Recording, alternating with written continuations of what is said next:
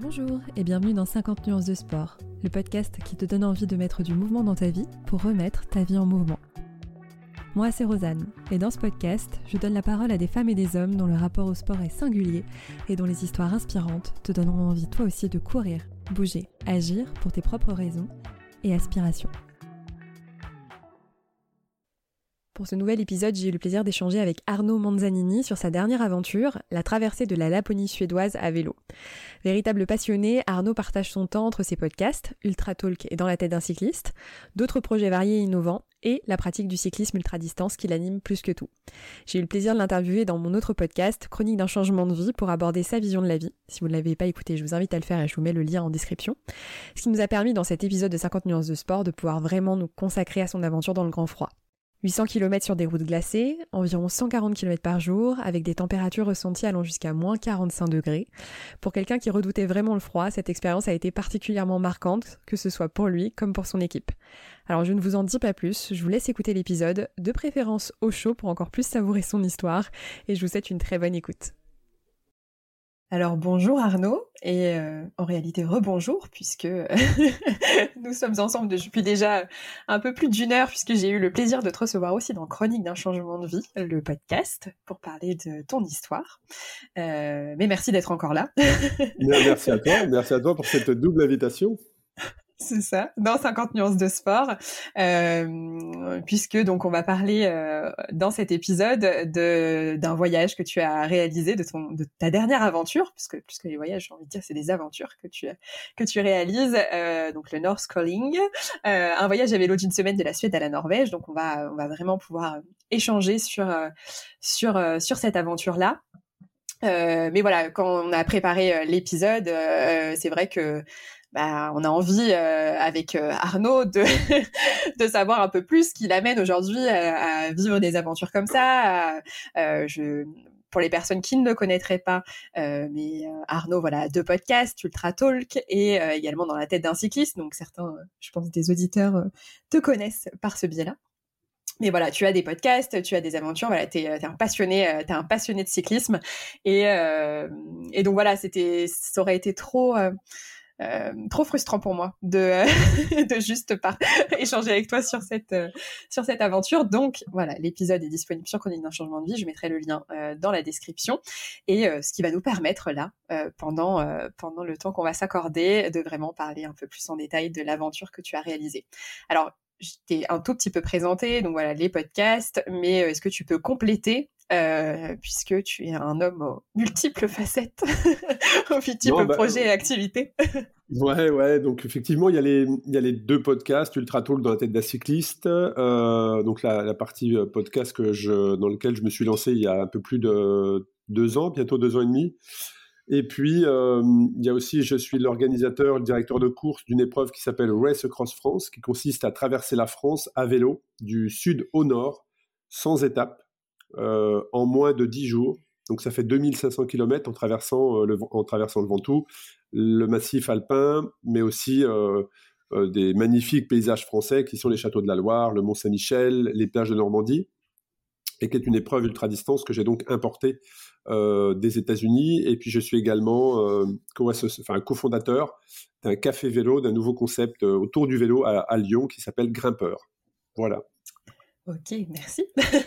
c'est plus simple quand, dans, ce sens-là, puisque c'est vrai qu'on en a pas mal parlé dans Chronique d'un changement de vie, mais voilà, tu, tu fonctionnes aujourd'hui au projet, aux passions et, et à, et à l'enthousiasme. On en a beaucoup parlé, donc, euh, donc effectivement, euh, je pense que la description sera différente dans un an, deux ans, cinq ans. Euh, il y aura de nouveaux, nouveaux projets.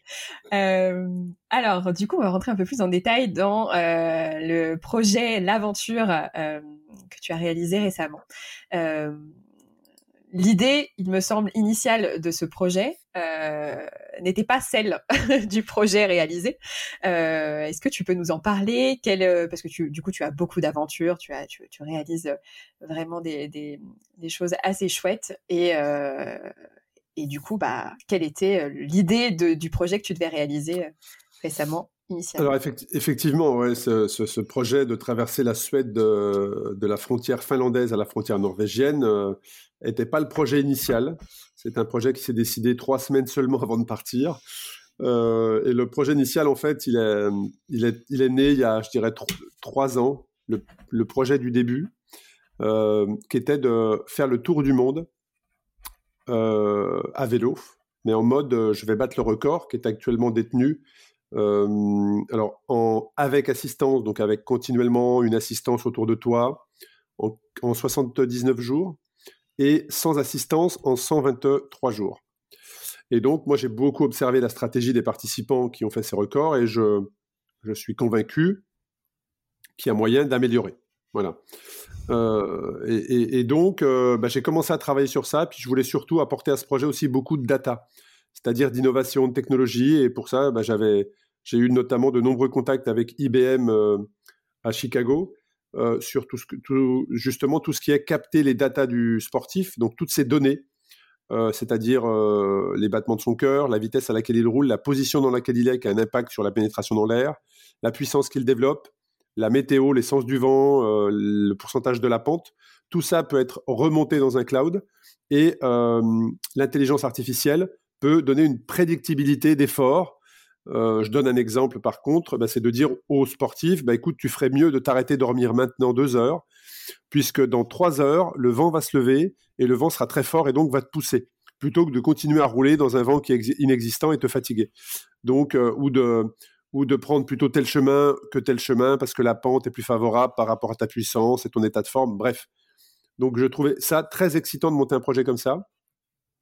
Donc j'avais été aussi en relation avec une société française qui fait de l'open source pour euh, m'accompagner sur ça. J'avais trouvé un partenaire financier, euh, pas sur la totalité du projet, mais en tout cas qui permettait d'amorcer de se dire, OK, le projet est lancé, on va pouvoir avancer sur ça. Euh, donc pour ça, bah, j'avais mis en route dès l'année passée, en 2020, en 2020, un processus de préparation physique et mentale. Donc j'avais été faire un stage d'une semaine en Espagne. Je devais faire trois grosses courses d'ultra distance notamment une qui traverse l'Europe en 2020. Et puis, ben, il y a presque un an, jour pour jour, au moment où on enregistre, le confinement est arrivé. Euh, et donc, euh, ben, toutes les courses ont été annulées. Et on s'est retrouvé sans vision, très clairement, sans se dire euh, est-ce que ça sera possible ou pas. En tout cas, ce qui est certain, c'est que je me suis rendu compte très très tôt. Autant, même encore un an après, on est un peu tous, je pense, dans le déni de cette maladie en disant ça ira mieux dans 15 jours, ça ira mieux dans un mois puis on n'en sait rien en fait. Hein. Euh, en tout cas, je me suis dit dès le printemps l'année passée, bon, là, Arnaud, très clairement, ton tour du monde en 2021, je pense que ça va être compliqué. Je pense que ça va être compliqué. Et donc, euh, j'ai un petit peu cherché des projets de remplacement. Donc, comme les épreuves d'ultra-distance étaient annulées et que j'avais une forme physique incroyable, puisque je m'étais entraîné comme un, comme pro, hein, avec beaucoup de kilomètres, des grosses séances de crossfit, donc j'avais une forme physique euh, éclatante eh bien, je suis parti faire le Tour de France euh, randonneur avec un ami qui consistait à faire le Tour de France par les frontières et le littoral. Donc, c'est 5000 km qu'on a fait euh, sans un seul jour de repos, donc vraiment 21 jours consécutifs sur le vélo, euh, à boucler ces 5000 km à travers des paysages français qui sont juste incroyables. Et puis, pendant ce Tour de France randonneur, j'ai eu un symptôme, une relation avec le froid qui m'a marqué, puisque j'ai eu peur du froid mais, cette réflexion-là, je l'ai eue après, hein, pas forcément pendant. C'est-à-dire que c'est c'est une intuition, c'est une petite voix qui est revenue après en disant mais en fait qu'est-ce qui s'est passé il y a deux mois là? Comment pourquoi t'as réagi comme ça? Et j'ai creusé et ça m'a amené en Laponie. Donc euh, en fait j'ai eu j'ai eu peur du froid. J'ai eu peur du dans une ascension dans l'école alpesque, qui est le, col de la Bonnette, qui était le sommet le plus haut de notre traversée, euh, qu'on a entamé à 3 ou 4 heures du matin. Et donc à un moment donné dans l'ascension, alors que le ciel était bleu, le lever de soleil était magnifique, et ben moi j'étais tétanisé, j'étais limite crise d'angoisse par le fait de me dire, je me suis convaincu que je n'arriverais pas au sommet parce que j'allais avoir trop froid. Et je pense que avoir trop froid voulait dire pour moi la, mort. Tu vois, le froid égale la mort, ou en tout cas, si tu as froid, tu ne pourras jamais te réchauffer en fait, c'est terminé. Et donc j'ai mis à un moment donné pied à terre, où j'ai pris quand même cinq petites minutes en me disant mais j'arriverai jamais en haut en fait. Je, j'arriverai jamais en haut. Et ça, je peux pas l'expliquer plus que ça parce que ça ne m'était jamais arrivé. Et donc, bah, j'y suis arrivé quand même euh, au bout d'un certain temps. Ça a été très long, mais j'ai quand même réussi à franchir ce sommet. Une fois arrivé au sommet, j'ai mis toutes les, tous les vêtements que j'avais sur moi. Donc, j'avais plus rien dans mes sacoches. J'avais tout mis tellement j'avais peur d'avoir froid. Et puis, je suis descendu et là, le soleil euh, m'a réchauffé euh, en bas. Et puis, j'ai fini ce parcours. Et c'est quelques mois après où ça, c'est-à-dire, c'est revenu. Et donc, bah, je me suis dit, bah, puisque tu as peur du froid, euh, eh ben, tu vas aller t'y confronter. Et c'est en rencontrant, et c'est en rencontrant une, une, sportive qui est Vanessa Morales sur l'épisode 99 du podcast Ultra Talk que, j'anime, qui elle avait été courir euh, en Laponie finlandaise, où je me suis dit, mais en fait, c'est là où je vais aller, en fait. Je vais aller là dans le grand froid. Parce qu'en plus, les décors sont magnifiques. Et il fait des moins 20, moins 25. Et euh, donc, eh ben, c'est comme ça que le projet euh, North Calling s'est monté en disant voilà, eh ben, on va partir de la Finlande et on va remonter jusque aux routes les plus hautes euh, du monde. D'autant plus qu'on ne pouvait pas faire le tour du monde. Ben, je me suis dit, comme on ne peut pas faire le tour du monde, on va aller rouler en direction du toit du monde et en plus en hiver.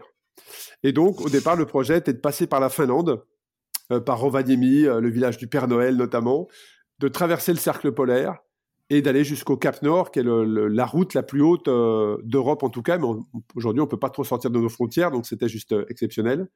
Et les frontières se sont formées en octobre. Et là, en octobre, on s'est dit, bon, allez, on verra dans 15 jours. On verra dans 15 jours. Et puis, on est arrivé à Noël, où la Finlande est enfermée, la Norvège était fermée. Donc, entre Noël et le jour de l'an, il fallait qu'on trouve un plan B. Hein. Est-ce qu'on le faisait ou est-ce qu'on ne le faisait pas? Moi, j'avais envie de faire quelque chose maintenant. J'avais pas envie de reporter à un an, parce que dans un an, je savais pas dans quel autre projet ça allait être embarqué. Euh, tu vois ce que je veux dire? Et, euh, et, donc, euh, et donc, bah, au départ, on, s'est dit, on va aller en Islande, parce qu'en Islande, on a des aurores boréales, on a des températures négatives. Et, mais là, ça m'excitait pas plus que ça, parce que pour que je puisse faire le tour de l'île dans le temps que je voulais consacrer à ce projet, il aurait fallu prendre énormément la voiture. Et donc, impact euh, environnemental, euh, intérêt euh, nul.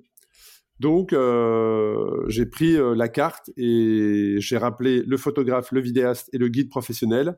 Et je leur ai dit, on part le 25 au matin et on partira en Suède et on va traverser la Suède. Et donc, le projet North Calling s'est fait comme ça.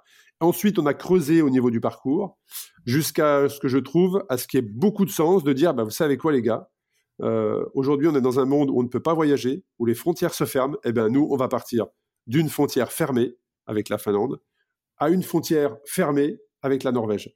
Et c'est comme ça qu'on a traversé le pays d'une frontière fermée à une autre frontière fermée, sur un parcours de 800 km où on traversait le cercle polaire, où il y avait un engagement au niveau du froid, euh, puisqu'on parlera des températures tout à l'heure, mais on est allé jusqu'à moins 45 en ressenti. Euh, et puis, bah, les paysages étaient au rendez-vous. Donc c'est comme ça que le projet s'est construit. Alors, je ne dis pas que le projet Tour du Monde euh, est mort. Hein. Je dis juste que ce projet, pas un projet de substitution, mais, mais peut-être qu'un jour le projet Tour du Monde pourra se finaliser si les partenaires sont là et s'il y a du sens surtout à le faire. Mmh. Oui, la question du sens qui est, qui est toujours importante. Tu parlais de de l'impact environnemental et tu disais aussi dans la fin de l'épisode de Chronique d'un changement de vie qu'il y avait cette idée, enfin, ou je sais plus si c'était à la fin ou au début, mais euh, que c'est pas extraordinaire et que tout le monde peut le faire. Il y a cette question de l'accessibilité aussi qui est euh, euh, importante pour toi? Oui, c'est important puisque, alors ça n'était pas au départ. Hein, J'étais vraiment en mode euh, compétition, assistance, parce que je viens de ce monde d'ultra distance euh, avec assistance.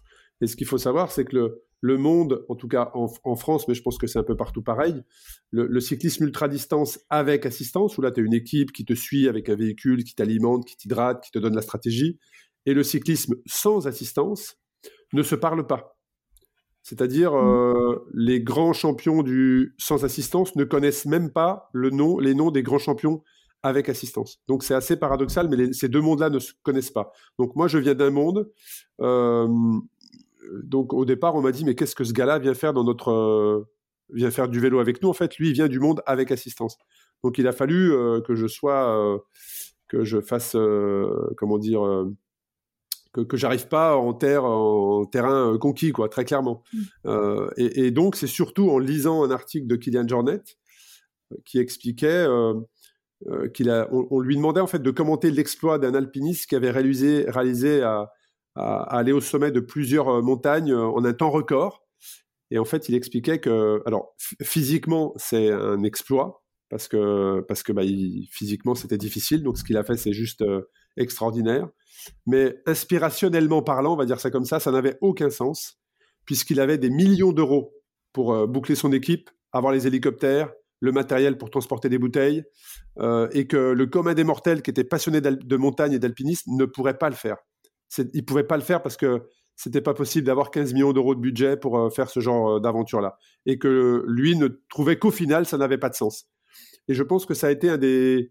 J'en ai discuté d'ailleurs avec lui parce que j'ai eu la chance de l'avoir sur le podcast Ultra Talk. Et, et, et, je pense que ça a été un vrai virage également pour moi dans mon sport et de me dire, bah, en fait, Arnaud, il a peut-être raison. C'est que toi, tu veux faire le tour du monde avec assistance, mais ça va te nécessiter 25 personnes, 5 camping-cars, euh, 20 billets d'avion. Et, au final, euh, qui pourra le faire en fait de la même manière que toi? Très peu de personnes. Donc, oriente-toi. Et puis, au niveau de l'environnement, c'est un énorme, puisque ça, je l'avais fait calculer par une société avec laquelle je voulais travailler. Euh, en plus, il y a des billets d'avion. Donc, mmh. l'impact environnemental et l'empreinte carbone, elle est juste euh, folle, alors que je ne suis pourtant qu'avec un vélo, qui mmh. logiquement bah, ne produit pas d'empreinte carbone. Et donc là, je me suis dit, j'ai complètement basculé. Je me suis dit, bah, dorénavant, ma pratique, ma discipline sera sans assistance. Euh, et donc, ben, je me suis orienté vers un tour du monde sans assistance et plus sur 123 jours. Et j'étais parti sur ça, en fait. J'étais parti sur cette, euh, discipline où là, ben, il suffit d'avoir un vélo, d'avoir un peu de temps, et ça, le temps, ça s'organise, et de pouvoir le faire. Ok. Euh, donc finalement, ce projet Tour du Monde, du coup, euh, on verra ce que la vie, euh, où la, vie t'amènera. Exactement. L'idée finale, du coup, c'est ce North Calling dont tu parlais. Est-ce que tu peux nous donner globalement, du coup, le nombre de kilomètres, la durée de ce voyage et comment, voilà, tu, tu envisageais, avec combien de personnes tu es parti, voilà, plus l'aspect un peu, on va lister un petit peu toutes les toutes les caractéristiques de ce voyage. Alors, Calling, le projet donc, de la frontière finlandaise à la frontière euh, norvégienne, c'était un parcours de 800 km euh, sur, des routes, euh, sur des routes secondaires, donc empruntées par les camions et une circulation classique. sur, on avait prévu six jours et on avait prévu un septième jour s'il y avait un pépin. donc ça veut dire des étapes à peu près entre 110 et 170 km. Et, ce qu'on n'avait pas anticipé, en fait, c'était l'état des routes. C'est-à-dire qu'à cette période de l'année, puisque les températures que auxquelles j'ai été confronté en ressenti sont entre euh, moins 17 et moins 45. Euh, et donc, en fait, sur les routes, je n'ai jamais roulé sur le bitume, même si c'était des routes et voire des autoroutes.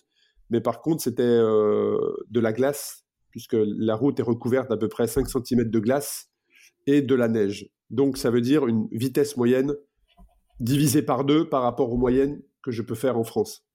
Donc, euh, donc ça, c'est une vraie découverte pour nous, de tracter un vélo avec des pneus cloutés euh, pour ne pas glisser. Ça demande un effort considérable et donc j'avais une vitesse moyenne très faible et, et c'était difficile de faire euh, mieux dans le temps qui nous était imparti puisque ce qu'il faut savoir, c'est que là-bas aussi, il y a un couvre, pas un couvre-feu, mais toute la partie restauration, hôtellerie ferme à 20h30. C'est-à-dire que tout le monde doit être, tout doit être fermé à 20h30. Et, surtout, il fait nuit à 14h30, 15h. Donc à partir de 14h30, 15h, j'étais dans le noir. Donc ça, c'était des difficultés auxquelles il a fallu s'y confronter. Et puis j'étais, alors je n'avais pas d'équipe d'assistance, mais j'avais vraiment envie de partager ce projet-là. Donc j'étais accompagné d'un photographe que, et vous pouvez aller voir sur mon compte Instagram, les photos sont juste euh, superbes. Sur la chaîne YouTube également, je crois qu'il y a quelques vidéos. Et puis d'un vidéaste pour qu'on réalise un documentaire et qu'on puisse partager ce qu'on en avait vécu. Et puis j'avais également demandé à, un guide professionnel qui était, qui expérimenté dans le Grand Nord de, travailler avec moi la route, puisqu'il connaît parfaitement ces routes-là. Donc de travailler la route, de travailler aussi les points d'arrêt. Et, euh, donc, euh, donc on se retrouvait les soirs et on se quittait les matins. Et, dans la journée, je les voyais une à deux fois seulement. Euh, mais sinon, j'avais pas de véhicule qui me suivait en permanence derrière moi. Ouais, t'étais seule. Euh, du coup, euh, le, matériel, tu parlais de pneus cloutés là. Euh, comment concrètement, comment concrètement on prépare ce type d'aventure avec la question du froid? Donc je suppose que même en termes d'équipement, en termes de vêtements, ça doit impliquer des choses. Est-ce qu'en termes, bah, au niveau de ton vélo, il y a dû avoir des adaptations? Enfin, qu'est-ce que ça a impliqué? Alors oui, ça implique effectivement un gros changement puisque moi j'avais jamais roulé sur ces routes-là et je n'avais jamais roulé par un froid comme ça. Donc ça mmh nécessite un équipement totalement différent. Donc en fait, bah, j'ai regardé beaucoup de vidéos, j'ai posé beaucoup de questions aux gens que j'avais euh, interrogés dans mon podcast et qui avaient fait le pôle Nord ou qui avaient fait qui, étaient, qui alpinistes pour savoir un peu euh, bah, comment m'équiper, quelle matière, combien de couches. Donc avec les différentes euh, les différents échos que j'ai pu avoir, bah, je me suis fait ma propre idée. Et, et j'ai été chercher des partenaires où j'ai financé moi-même les équipements. Donc j'étais bien équipé puisque j'ai utilisé tout ce que j'avais et il ne m'a rien manqué. Donc vraiment, là-dessus, j'étais, j'ai vraiment bien bossé cette partie équipement. Et pour le coup, là, j'étais prêt. Mais voilà, tout était OK. Et pour la partie vélo, j'ai été accompagné par un partenaire. Donc c'est moi qui ai financé le vélo, mais lui m'a fait de la dotation au niveau des équipements, des périphériques qui vont autour, et notamment des pneus cloutés. On était parti sur des pneus beaucoup plus fins. Euh, et en fait, quand je suis arrivé sur place, j'avais repéré un shop de vélo. Je suis allé le voir pour qu'il me confirme que j'avais les bons équipements. Et quand il a vu mes pneus, il m'a dit, mais Arnaud, euh, les pneus que tu as, c'est pour nous nous déplacer en ville sur la neige damée, en fait, mais pas pour ce que tu vas faire. Ça ça va pas du tout, tu passeras jamais. Et donc, euh, j'avais une paire de roues de secours pour y adapter les pneus en conséquence. J'avais anticipé ce fait-là. Et donc, il m'a mis des pneus équipés de quatre rangées de clous. Donc, par pneu, j'avais peut-être 400 euh, clous, quoi, tu vois. Donc, euh, donc le vélo faisait 20 kilos. Mais par contre, il ne glissait pas. en fait, la sensation est assez bizarre parce que tu sens que tu flottes, mais par contre, tu sens que les clous accrochent. Donc, la sensation est assez particulière. Et donc, voilà, je pense que c'est aussi, c'est ce qui fait que ça a marché, c'est que la préparation, il faut quand même être. Euh, bon, c'est une phase très importante et c'est dans les petits détails. C'est les petits détails qui vont faire la réussite. Et ces, ces petits détails-là, je les avais, euh, je les avais euh, anticipés et préparés. Mmh Ok. Euh, le premier, euh, donc tu, as, tu arrives euh, sur place pour démarrer cette aventure. Donc tu passes par le petit shop de vélo qui te change tes vélos, qui te change tes roues, pardon. et tu enclenches le premier coup de pédale. Le premier, voilà, tu commences à te mettre à rouler. Qu'est-ce qui se passe dans ta tête à ce moment-là? Est-ce que, d'une part, qu'est-ce qui se passe dans ta tête, je pense, au début de chaque aventure quand on la débute, et peut-être particulièrement dans cette aventure-là qui te challengeait avec cette, appréhension, du froid que tu avais? Ouais, c'est toujours particulier. C'est vrai que les premiers, coups de, pédale sont toujours particuliers parce que quelque part, c'est la concrétisation d'une idée, en fait, tu vois, d'une idée, de la confiance que les, gens mettent en toi, la confiance que les partenaires mettent en toi, euh, que ta famille met en toi, parce que c'est aussi un éloignement familial, très clairement. Et en fait, c'est la concrétisation et te dire, euh, ouais, j'y suis. Tu vois, voilà, on y est. On y est, ça commence. Voilà. Et, donc, ces premiers tours de roue, euh, j'avais voulu, en fait, arriver volontairement un jour, avoir un jour plein avant de commencer, pour justement pouvoir avoir, alors on peut pas dire s'adapter en quelques heures, mais avoir un aperçu de ce que j'allais vivre.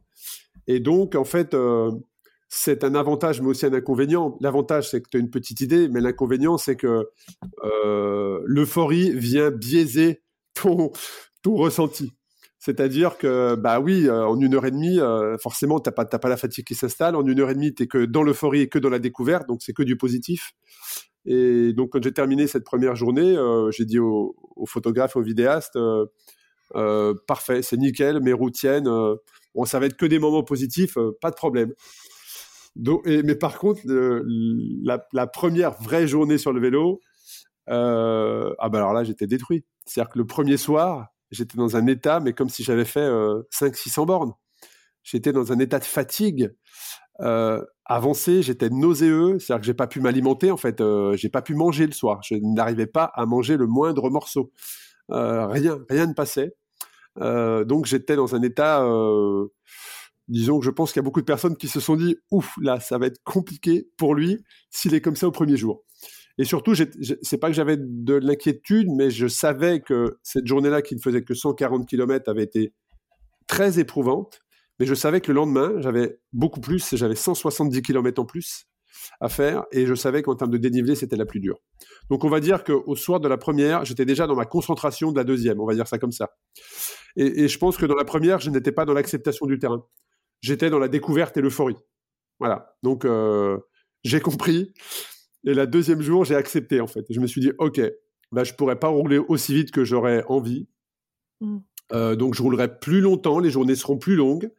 Mais euh, bah, c'est comme ça. Il faut l'accepter pour aller au bout.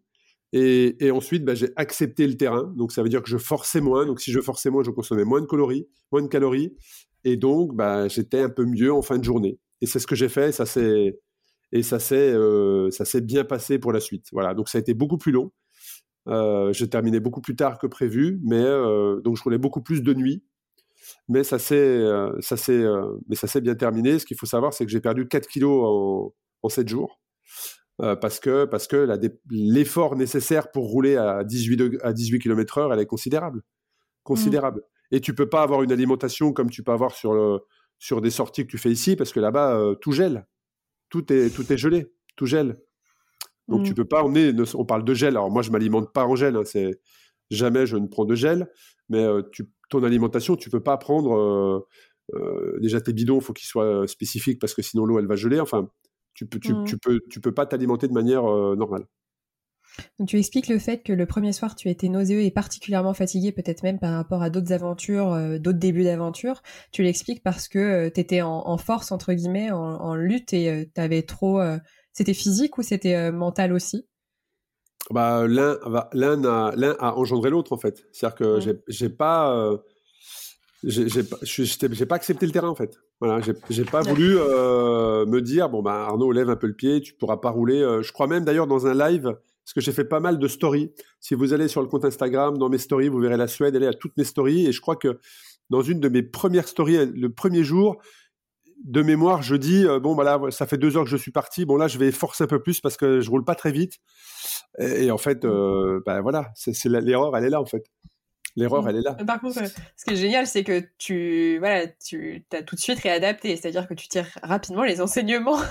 ah bah, euh, ah oui, il faut. J'ai même changé mon alimentation. J'avais pris beaucoup trop de, de petits de petits trucs sucrés. ouais, non non, j'ai enfin, j'ai tout de suite. Ah bah, il faut, il faut. Sinon, il, faut adapter, et sinon tu, bah, tu, tu revis euh, la même chose, et là c'est une, une énorme erreur. Mmh. Ouais, c'est clair. Euh, donc en fait, en particularité de toi, tu avais l'appréhension du froid. Donc on va, on va y revenir sur comment tu l'as géré. Mais euh, tu te retrouves aussi à avoir le challenge du terrain. Auquel tu t'attendais pas. et tu parles aussi du fait de, bah, il fait nuit à 14 heures. Je pense que c'est aussi quelque chose qui n'est pas anodin pour l'être humain. de ces trois sais pas si on peut dire obstacle, mais challenge, euh, lequel a été le plus, euh, le plus challengeant? Euh, alors la relation avec le froid, c'est alors il y a le terrain, il y a, la découverte, il y a de rouler sur la neige, ça demande une dépense énergétique, mais là on rentrait dans un niveau de froid où en fait tu n'as pas droit à l'erreur. Tu es quand même en, danger de mort sur certaines températures. Hein. on a eu des journées où il faisait moins 10, moins 12 sous abri ça a été le plus chaud, on va dire ça comme ça. Mais euh, on a eu une journée euh, où j'étais quand même à moins 33 au compteur. Et en ressenti, j'étais sur du moins 45. Donc en fait, là, c'était mieux, tu n'as pas le droit de faire une erreur. Parce qu'en 10 minutes, c'est terminé. En 10 minutes, tu es, en danger, en fait, très clairement. Donc, euh, donc il faut rester très concentré. j'étais bien habillé. J'ai eu des sensations de froid mais en fait, j'ai pris conscience qu'en bougeant ton corps, en étant en mouvement, tu réchauffais. Euh, tu te réchauffais. Voilà. Donc, euh, j'ai rapidement compris qu'en fonction de la température annoncée, je savais comment m'habiller pour passer la journée. Je te dis pas avoir chaud, hein, mais pour passer la journée. Et ça, ça change tout. C'est-à-dire qu'aujourd'hui, tu me dis, Arnaud, demain, on va rouler par moins 20, ou on va dans un endroit où il fait tant de, tant température. J'aurai une idée de comment m'équiper euh, ce, qui est, totalement différent avec ce que j'avais vécu sur la Race Cross America où j'avais traversé le désert et il a fait, fait 50 degrés, où là, tu ne peux pas jouer sur tes couches. Tu vois ce que je veux dire? Tu peux euh, peux pas jouer avec une couche ou une autre, alors que le froid, tu peux jouer sur les couches. Voilà. Donc, euh, donc ça, c'était, ça, c'était intéressant, mais après, c'est vrai que cette, cette, journée à, à, à, moins 45 ressentis était, restera gravée très longtemps restera gravé très longtemps parce que là, j'ai vraiment la sensation d'avoir vécu quelque chose euh, un peu hors du temps. Euh, et quelque part, c'est ce que j'ai été chercher. Il n'y aurait pas eu cette journée, j'aurais été frustré. en tout cas, j'aurais pas, su, pas su que ces symptômes-là existaient, tu vois. Alors que maintenant, je les connais et je sais euh, qu'est-ce que tu ressens, comment tu te comportes, qu'est-ce que ça fait. Et c'est des superbes souvenirs. Et ben du coup, euh, moi tu peux pas me laisser juste avec ce teasing. Je veux savoir ce qu'on ressent, ce qui se passe dans la tête et tout là. en fait, qu'est-ce que tu euh, les symptômes ça tu parles de symptômes. Euh, bah, en, fait, en fait c'est c'est psychologique aussi, c'est-à-dire qu'il y a un instinct de survie qui se met en place. moi, ma barrière psychologique, elle a été à moins 28. Autant à moins 20. Alors, on est parti le matin déjà dans cette journée, il faisait moins 21, sous abri. C'est-à-dire que je suis sorti de ma chambre, je savais que dehors il faisait moins 21. Euh, donc tu t'habilles différemment, tu pars, et puis rapidement, au bout de, au bout de une demi-heure, je me suis dit bon, c'est confort en fait, c'est, ça va, tu vois, ça va. Bon, le seul petit truc, c'est que à trois reprises dans la journée, ça a gelé à l'intérieur de mon masque. Tu sais, j'avais un masque de ski. Voilà, ça gelait à l'intérieur de mon masque. Donc ça, ça fait un peu bizarre de voir les cristaux qui, qui, au fur et à mesure des minutes, envahissent ton masque à l'intérieur et tu vois plus rien en fait. Donc il a fallu mmh. s'arrêter, gratter, nettoyer et le remettre de manière très précise parce que si tu as le moindre petit passage d'air avec la chaleur que ta peau dégage sous le masque, ça gèle. Donc y a ça fait déjà ça, ça fait bizarre, tu vois, quand tu vois l'intérieur de ton masque mmh. qui gèle, tu te dis bon, voilà. Il se passe quelque chose. Il se passe quelque chose. Et puis après, bah, c'est sûr que tu vois, tu vois ce compteur euh, qui descend, moins 24, moins 25, déjà tu te dis, waouh, c'est exceptionnel, moins 24, moins 25. Et ça continue à descendre, moins 26, moins 27, moins 28. Et là, euh, et là, moins 28, oui, j'ai eu une prise de conscience psychologique qu'il y avait un peu danger quand même, qu'il ne fallait pas qu'il m'arrive quelque chose. Parce qu'en plus, je ne voyais pas la voiture euh, tout le temps. Euh, on était sur une route où il y avait quand même très très peu de circulation. Euh, et donc, ben, tu rentres dans un état de concentration, en fait. Voilà, tu rentres comme dans un tunnel où euh, ton champ de vision se rétrécit énormément. Tu vois pas trop ce qui se passe autour de toi. Enfin, moi, en tout cas, c'est les sensations que, c'est les souvenirs que j'ai. C'est que tu te mets vraiment dans un, dans un champ de vision euh, juste ce qu'il y a devant toi, devant ton vélo, on va dire, et c'est tout. Et bah, tu essaies de te dire, OK, là, mon vélo, la mécanique, ça va. Si je crève, comment ça se passe? Bah, Je suis mal parce que je pourrais pas enlever mes gants. Et si je peux pas enlever mes gants, je pourrais pas changer. Parce que si tu enlèves tes gants, tu touches ta roue, ta roue elle est en métal. En deux minutes, tes doigts sont gelés. En deux minutes. Mmh. Donc, c'est pas possible. Donc, bon, écoute, pour le moment, ça n'arrive pas. Donc, tu restes concentré, tout va bien. Tu pédales. Est-ce que tu as froid aux mains? Bah, Un petit peu. Euh, bon, alors, mets-les dans cette position, ça ira mieux. Ok, ça passe. Ça va? Tes pieds, comment ça va? J'ai froid au talon parce qu'en fait, j'avais des chaussettes et couves-chaussures chauffantes, mais sur le coup de pied, en fait. Et donc, l'air passait par la cale. Le froid passait par la cale et, rentrait et, j'avais les deux boules de talon euh, où j'avais froid, la sensation de froid, était là en fait, au, talon. Bon, bah pour le moment c'est supportable, donc écoute, euh, et une cadence de pédalage un peu plus élevée pour réchauffer. Euh, voilà, combien il te reste de temps? Ah, il te reste encore pas mal de bornes, donc tu as encore quand même 3-4 heures à pédaler. Ok. Et donc tu te mets vraiment dans un état de concentration qui, m'a moi, m'a marqué et où je fais quand même beaucoup de similitudes avec les 50 degrés dans le désert où tu es un peu dans le même état d'alerte. C'est-à-dire que tu as les signaux de ton corps qui te disent, qui clignotent un peu, qui te disent ah là attention, euh, euh, t'es dans des limites en fait. Voilà, t'es dans mmh. tes limites. Alors c'est avec le recul, c'est hyper, euh, c'est génial de vivre ça. Franchement, je, suis super content d'avoir vécu cette journée-là. Mais quand tu es dans l'instant, tu penses pas à l'après ni à l'avant.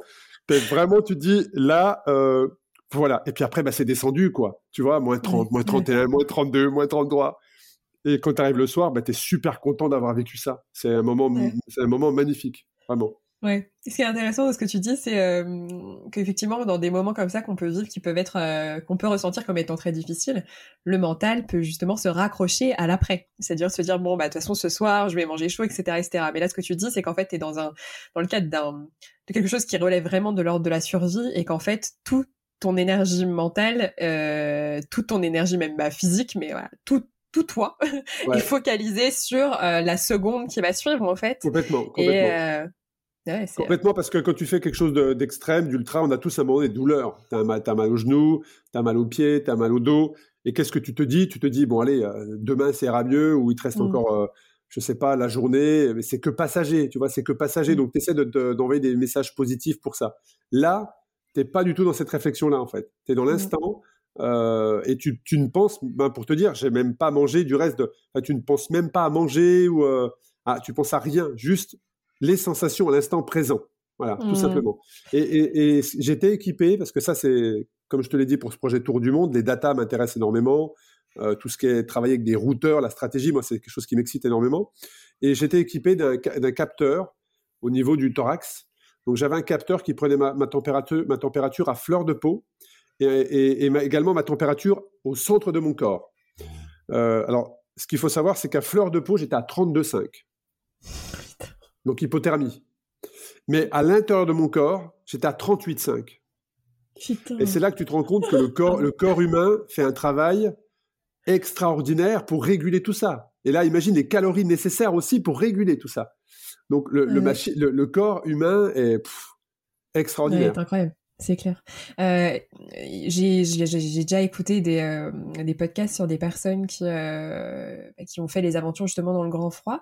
Et il me semble qu'il y a quand même quelque chose où il, où il, faut être vraiment extrêmement vigilant, qui est la transpiration.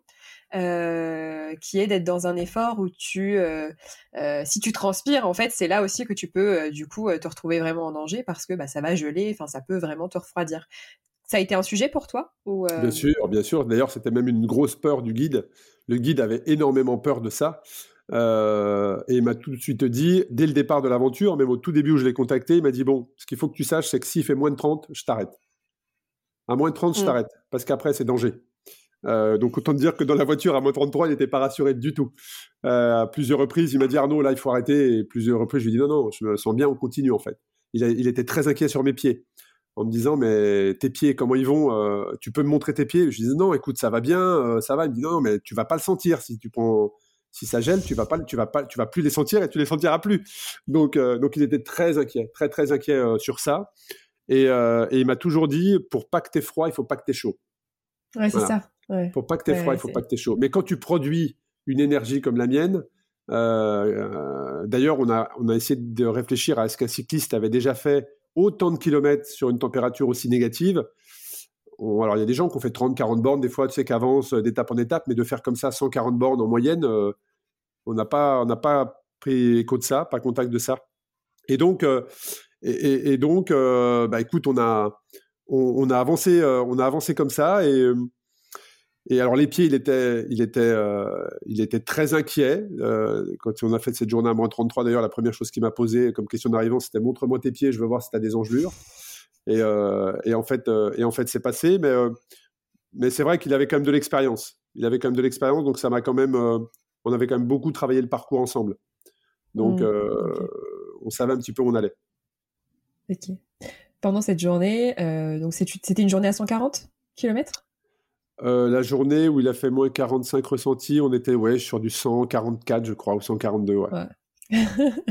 euh, après, c'est 140, euh, plus de 140 kilomètres. Tu arrives euh, à, ton point de, chute, à hein, ton point d'arrivée. Qu'est-ce qui se passe dans ta tête une fois que tu poses pied à terre et que tu arrives à marcher puisque tu... Est-ce que tu arrives encore à marcher d'ailleurs?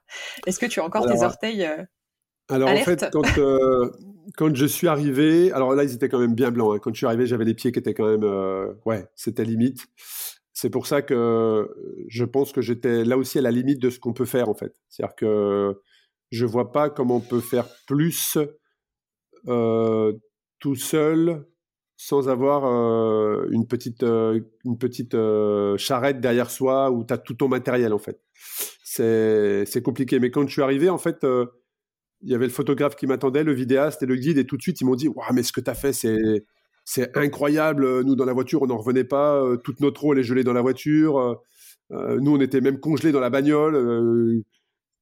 en fait, j'ai vu dans leur regard une, une joie de, se dire Waouh, mais tu as fait un truc extraordinaire, quoi. comment tu as fait, tu vois?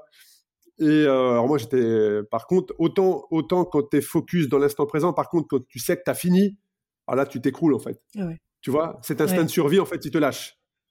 Il te lâche complet. Et là, euh, quand j'ai tout de suite vu le point d'arrivée, que j'ai vu sur mon GPS que j'étais à moins d'un kilomètre de mon point d'arrivée, ah, je me suis écroulé euh, complètement. La vitesse, elle est descendue, à, elle est descendue. Et, euh, et, alors, j'étais content, content d'arriver. Je ne suis jamais resté aussi longtemps sous la douche. tu, tu sais, cette sensation de sentir l'eau chaude couler sur ton visage. Mais ça aussi, c'est intéressant parce que Jamais je, reste euh, des heures sous une douche, tu vois. Mais là, j'ai pris conscience que j'avais besoin de, sentir cette eau chaude couler sur moi, tu vois.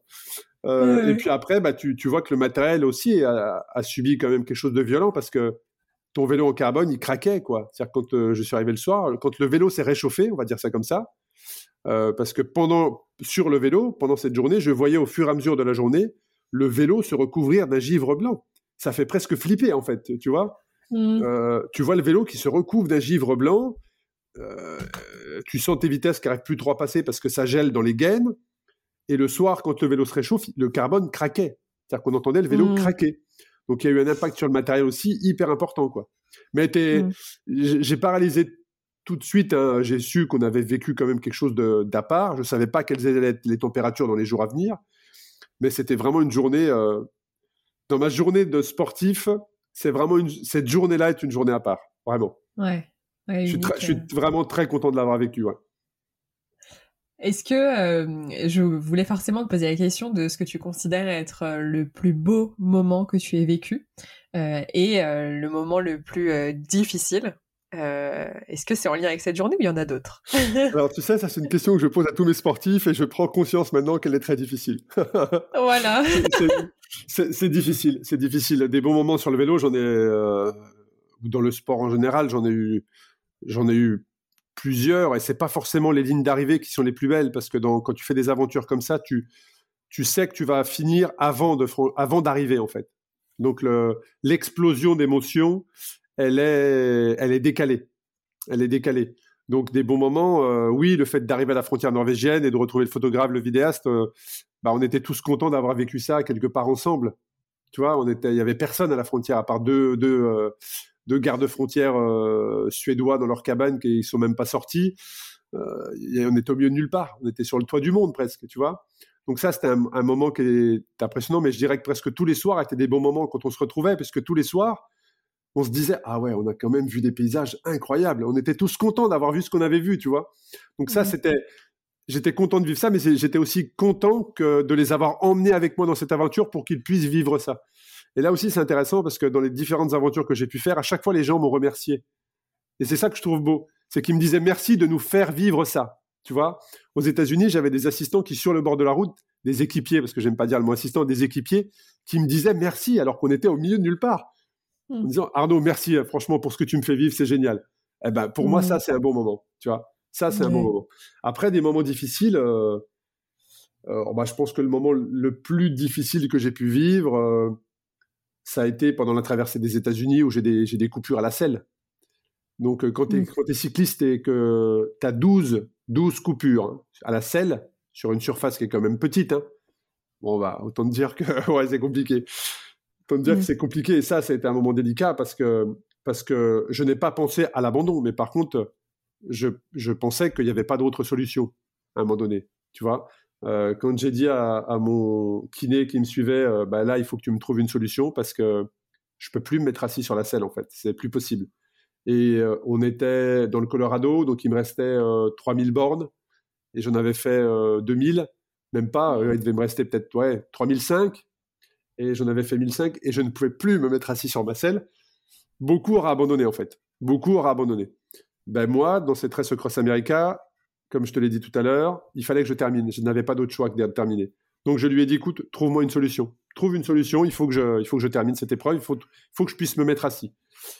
Eh bien, il a trouvé une solution, donc ça n'a pas soigné les blessures, bien évidemment, mais ça m'a permis de les supporter et ça m'a permis de, de, terminer.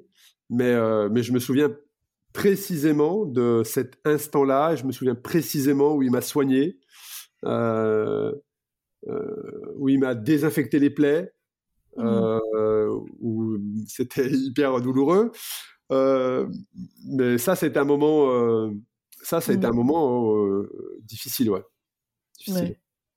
Et comment t'expliques Enfin, tu dis, je, je, ne, je, ne, pouvais pas. Enfin, il te restait quand même 3000 km, donc tu avais à peine fait la moitié. Et qu'est-ce qui se passe? Où tu vas chercher Je ne saurais pas te dire là. Franchement, je on, parle d'instinct de survie, tu sais, on a parlé d'instinct de survie. Ben moi, j'avais cet instinct-là, en fait. J'avais cet instinct de finir, en fait. Il fallait. Mm. J'arrive même, j'ai du mal à l'expliquer, en fait. Je sais pas où mm. j'ai été chercher. Certainement un mélange de frustration, d'injustice, de. Enfin, c'était important pour moi. C'est tout ce que je savais. c'était important pour moi de terminer. Ouais, c'est ça. C'est euh, quand tu en parles, on en parle un petit peu dans l'épisode sur Chronique d'un changement de vie, mais c'était, tu, tu, c'est comme si tu savais c'est comme si tu étais à la fin de l'épreuve, tu savais que ce, ça, c'était important pour ta vie en fait, enfin qu'il y avait vraiment un impact pour ta vie et qu'il fallait, enfin oui, qu'il fallait que tu la termines. Il fallait que je la termine. C'était, euh, c'était, euh, ça m'a, avec le recul, ça m'a apporté tellement de choses que j'ai aucun, aucun mm. regret, mais j'ai encore du mal, tu vois, six ans après, à t'expliquer. Euh, je, je, suis sans mots face à ça. Je, savais que je savais. Je savais. Par contre, je savais que c'était important. Je savais qu'il fallait que je termine. Euh. Et derrière, quelque part, j'allais dire, ça m'a donné raison, mais euh, oui, ma vie n'aurait pas été pareille si je n'avais pas été finisher de cette épreuve, c'est certain. C'est certain. Ouais, Ok. si on revient sur du coup cette aventure le grand froid. Euh, du coup, donc tu, as partagé euh, ce que tu avais vécu euh, sur le vélo et en termes d'aventure peut-être plus humaine parce qu'en temps de Covid, en temps de Covid, donc tu étais avec tes, camarades et il me semble aussi que tu es allé à la rencontre des habitants. Est-ce que tu peux nous parler un petit peu de ça? Ouais, c'est important que tu précises ça. Euh, je vais en profiter pour préciser qu'effectivement, la Suède est un pays qui était ouvert. Hein. tu n'avais pas de, quarantaine ou de quatorzaine en arrivant. Tu n'avais pas de test PCR. Et, euh, donc, je vais, remettre aussi les, pendules à l'heure par rapport à certains, mais on, s'est fait tester en, allant là-bas. C'est-à-dire qu'on n'est pas arrivé en disant, voilà, nous, on est les Français, euh, on n'a pas besoin de test. Non, ça s'est pas passé comme ça, en fait. C'est-à-dire qu'on a fait tous les quatre un test. Et on a eu un test tous les quatre négatifs. Donc, c'est ce qui nous a permis d'aller sur le territoire. Donc, on est arrivé, on n'était pas infectés. Et on a mmh. respecté les gestes barrières là-bas. Euh, on a respecté le port du masque. Euh, eux aussi, euh, il y a beaucoup moins de pression que chez nous, très clairement. On n'a pas senti du tout la, pression. mais voilà, et, on a fait le test également en revenant pour rentrer en France. un test qui a été d'ailleurs un énorme point dans le budget, parce que là-bas, quand tu es 4 et que le test en Suède coûte 260 euros, euh, bah dans le budget, euh, voilà, mais c'était nécessaire de le faire. Et par contre, on est rentré à la frontière française. Euh, disons pour ce prix-là et pour cette communication qui est faite autour de l'entrée en France, je m'attendais à des contrôles beaucoup plus rigoureux et beaucoup plus stricts. Là, on a juste vérifié un numéro de passeport sur un papier et notre numéro de passeport et on est rentré comme ça. Donc on a mmh. été un peu déçus à ce niveau-là, mais en tout cas, voilà. Après, là-bas, ben il n'y a pas de confinement. C'est juste qu'à 20h30, tous les restaurants doivent être fermés en fait. Et les gens rentrent chez eux. Mais on t'accueille euh, tout à fait normalement à l'hôtel. Euh, le port du masque n'est pas obligatoire, mais recommandé. Donc, euh, mmh. nous, on le, portait parce qu'on voulait aussi se protéger pour rentrer en France. Hein. voilà aussi, il y avait ça. Mmh. et puis, ben, quand on était chez l'habitant, ben, en fait, l'habitant nous a laissé, les habitants nous laissaient les maisons, en fait. C'est-à-dire que mmh. pour justement ce problème-là, ben, eux nous laissaient l'étage, certes, mais par contre, n'étaient pas là quand nous on y était. Voilà. Donc, euh, y a, on, pouvait discuter, on a pu discuter quand on arrivait, euh, ce genre de choses, mais par contre, ne, passez pas trop de, trop de temps avec nous. Après, on, mm. a fait quelques rencontres avec des Suédois. C'est vrai que c'est une autre mentalité. Hein. En plus, on était vraiment très, très au nord euh, de la Suède. Donc, moi, j'ai fait la comparaison avec bah, ce que j'avais vécu une nouvelle fois aux États-Unis c'est qu'il y a les, il y a les cow-boys au centre des États-Unis qui ont une mentalité, qui ont une réputation. Et on a rencontré les mêmes personnes, mais c'était des éleveurs de rennes. Ah oui, c'est exactement, c'est exactement la même chose en fait. C'est, c'est-à-dire? Bah, c'est-à-dire que ce sont des gens qui sont qui vivent dans des endroits reculés, euh, où tu passes, des fois tu as des as des petits villages, mais quand je dis des petits villages, c'est à 4-5 habitations, pas plus. Euh, et ben là-bas c'est pareil. Tu passes, tu passes dans des grandes forêts et tu vois 4-5 habitations. Voilà. Euh, et tu vois, ils se déplacent non pas avec des chevaux, mais ils se déplacent avec des motoneiges pour garder leur troupeau de rennes, parce qu'il n'y a aucun renne qui vit en liberté aujourd'hui dans le monde. Ça, je ne le savais pas. Mais on pense, quand j'ai roulé au milieu des rennes dans les, en Laponie, c'est des rennes, mais qui appartiennent à un propriétaire. Donc, il n'y a aucun renne qui vit en liberté. C'est des troupeaux qui sont laissés libres, mais qui sont surveillés en fait par un, justement un, éleveur de rennes qui se déplace avec son motoneige. Et, et, en fonction de la ceinture et de la, on va dire, ça, porte un nom très particulier, mais je le retrouve pas. C'est comme une tasse à café en fait. Il y a un nombre de trous pour mettre tes, doigts. Donc, euh, si tu as un trou, deux trous, trois trous, ça veut dire que ton trou pro est plus important. Tu vois? Donc, si tu as trois trous, ça veut dire que tu as un gros éleveur de rennes. Donc, tu pèses dans le game. Tu vois ce que je veux dire? Voilà. Et donc là, tu es respecté en fait. Tu es respecté. Et, donc, moi, j'ai fait beaucoup de similitudes dans leur comportement euh, euh, très brutal avec euh, les cow-boys du centre des États-Unis. D'accord, ok, excellent. tu pèses dans le game. Génial. Ah ouais, là, attention, si, Tu, si, Tu, croises un mec avec son motoneige qui a à la ceinture une petite tasse à café avec trois trous, là, t'as affaire à quelqu'un. attention. C'est pas le malin. Excellent. Euh, bon, génial. Alors, du coup, on a, on a parlé de cette aventure euh, que tu boucles, hein, que tu, euh, que tu réussis, si on peut dire ça comme ça. Exactement. Tout à fait. Après, après cette aventure, euh, on en parle un petit peu d'ailleurs hein, dans Chronique d'un changement de vie sur, la réalisation des rêves, mais euh, si on prend vraiment l'exemple d'une aventure comme celle-ci, lorsque tu la termines, qu'est-ce qui se passe? Qu'est-ce qui se passe dans ta tête? Est-ce que euh, tu es triste? Est-ce que tu es heureux? Est-ce que tu es un mix de tout ça? Est-ce qu'il y a d'autres émotions?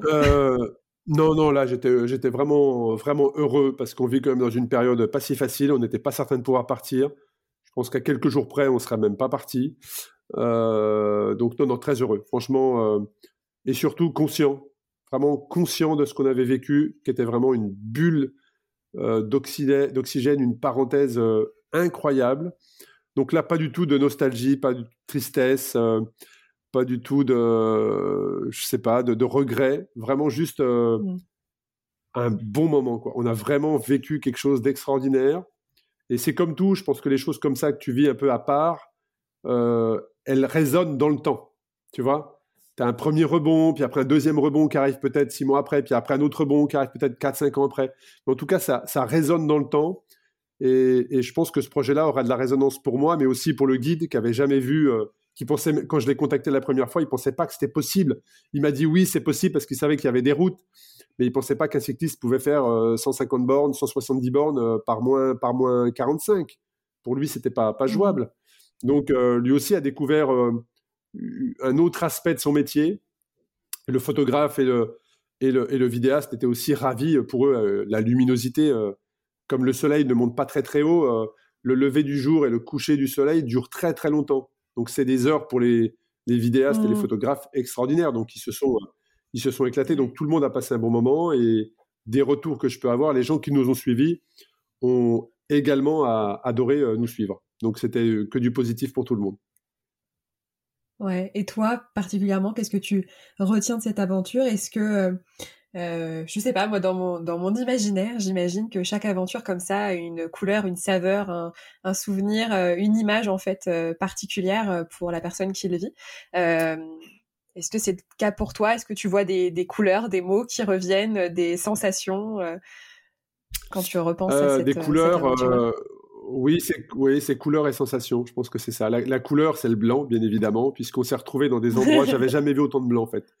À un moment donné, je n'ai jamais eu dans mon champ de vision autant de blanc.